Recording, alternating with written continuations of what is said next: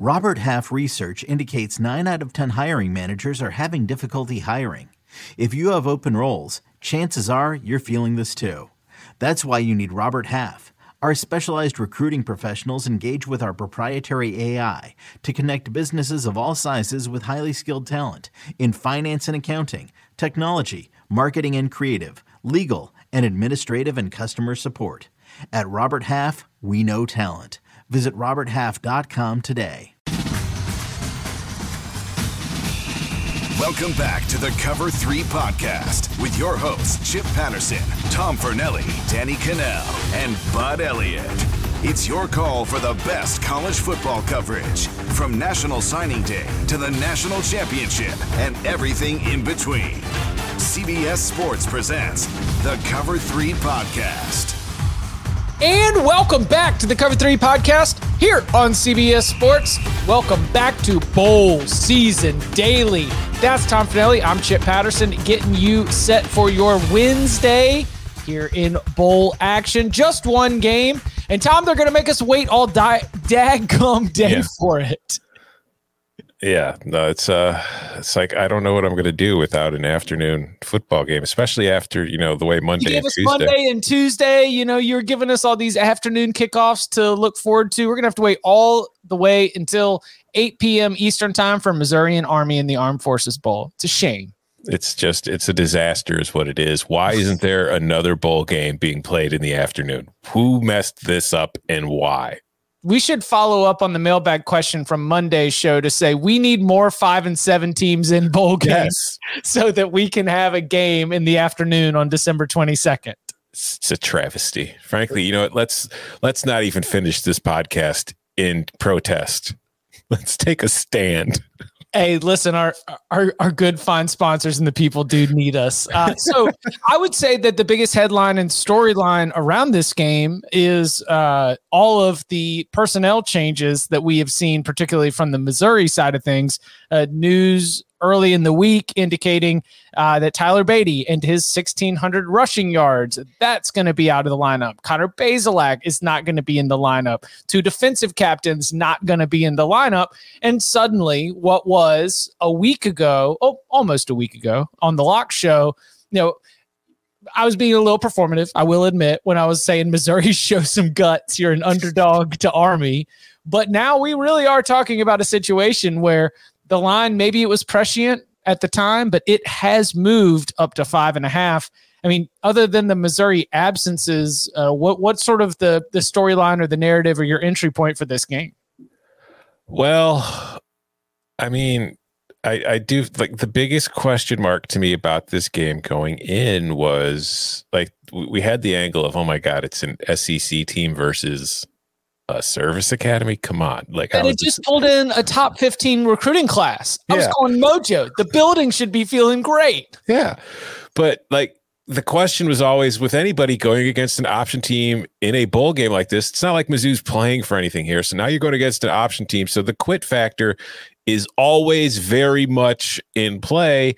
And then you've got a couple key guys sit, staying out in offense. And it's like, okay, well, maybe there's kind of just some of that running through where Missouri's not too super concerned about this game and they're just going to get a couple extra weeks of practices in and start moving on to next year. So it's it's an interesting game, but then just as much from the matchup standpoint, regardless of that, this is an Army team that runs the ball 87% of the time because it is an option team facing a Missouri defense that was terrible against the run this season. So it's just, it was already kind of an iffy spot for Mizzou. And now you see these guys sitting out and you're just, it, it gets iffier and iffier. That said, like you said, it's at five, like the, the spread's approaching a touchdown here.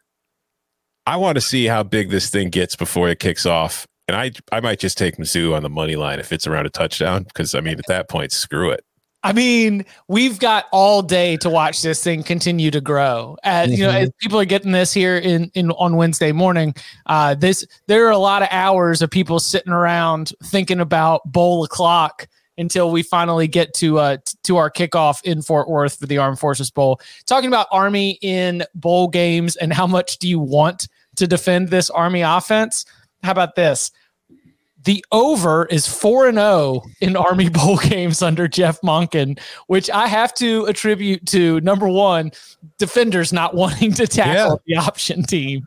And I, I think the over could be a really good play here too, even with Mizzou missing guys on offense, because like, yeah, okay, you're missing Bazelak, you're missing Badie. They're very good players, but you're also an SEC team. So you've got plenty of talent behind it. And it's not, you know, are Mizzou's second stringers that much worse compared to Army's players? On you know defense, what I mean? I don't know. You you know, like are, are we really doing that much of a downgrade, or did they just not have enough? They did they not feel confident enough in the personnel that they were going to be able to get out there and make changes once it became painfully obvious in like what week four yeah. that Missouri's run defense was an abject disaster. But like this line opened originally where Army was favored by three and a half, but the total was at 60. And now the total's down in the mid 50s. Like nearly, it's like, I don't know. That over kind of looks enticing too, because I don't know how often Army's going to stop Missouri. Yeah, I I dropped the over on CBS Sports HQ early in the week as my best bet for this game. And I had Tyler Badie in my analysis because it was prior to learning that Tyler Badie was not going to be out here. But in the first string to second string discussion, it as we move to the rest of that running back room, we should still be looking at a Missouri offense that will be able to run the ball against this Army defense. Also, God knows the rest of Missouri's running backs have fresh legs, considering like Badie took like 80% of the carries this year for them on offense. Like if you look, if you go look at like Badie had 268 attempts, nobody else on Mizzou's team. Elijah Young finished in second for carries this year, outside of Bazelak, but that includes like sacks. Outside of Bazelak, the second most carries on the Tigers this year was Elijah Young at 24. So 224 fewer than Tyler Badie had. Absolute workhorse. Uh, Army two and five against the spread this season as a favorite, uh, four and one against the spread as an underdog. And while Missouri started the season, yes, 0 of 8 against the spread mm-hmm. in the first couple months. They did cover three of their final four. You mentioned what you were thinking in terms of uh, smashing that money line as, as, this continues to grow prior to kickoff.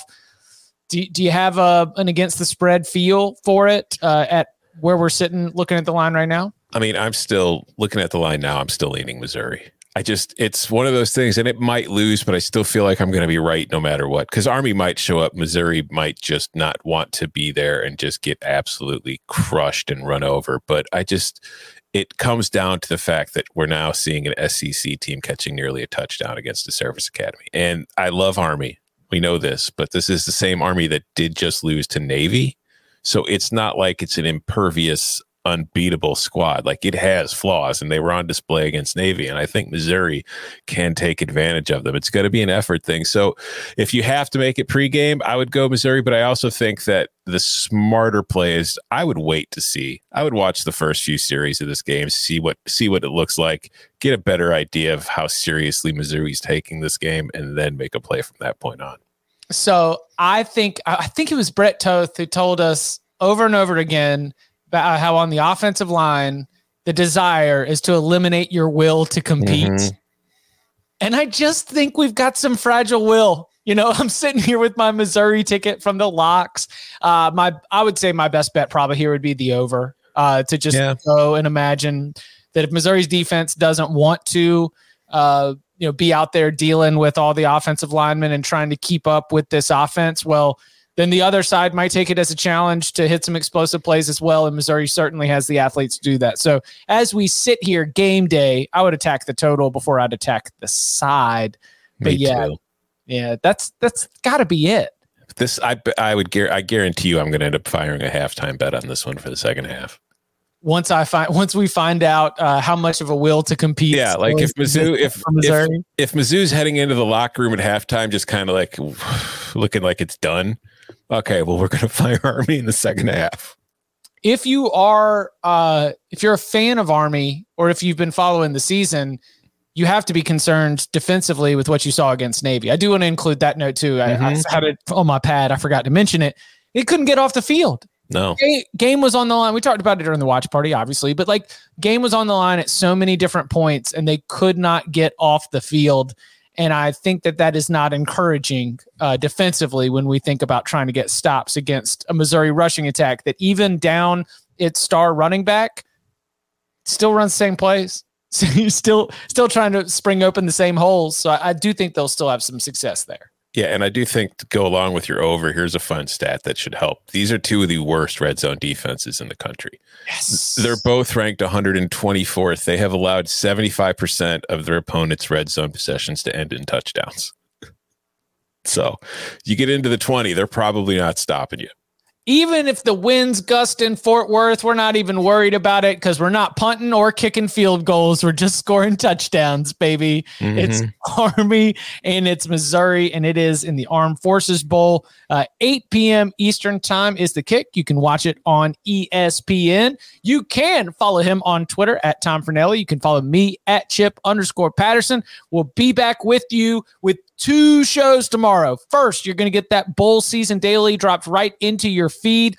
And then uh, in the normal afternoonish time for the subscribers, you'll get the next batch of bowl locks but you can watch it live, participate, jump in on the chat. YouTube.com slash cover three We'll be recording at 11 a.m. Eastern time on Thursday. So bowl season daily in the morning, uh, the new batch of locks in the afternoon. All of it you can get by subscribing to the Cover Three podcast. Tom, thank you very much. Thank you.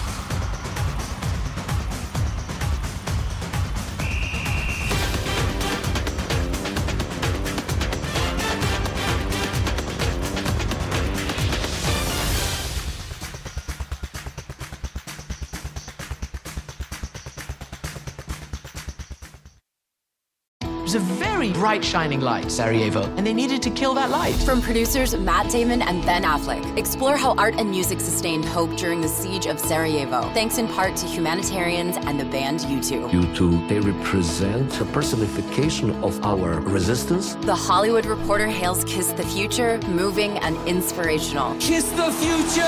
Viva Sarajevo! Kiss the Future, new documentary now streaming exclusively on Paramount Plus. Go to Paramount Plus to try it free. Terms apply.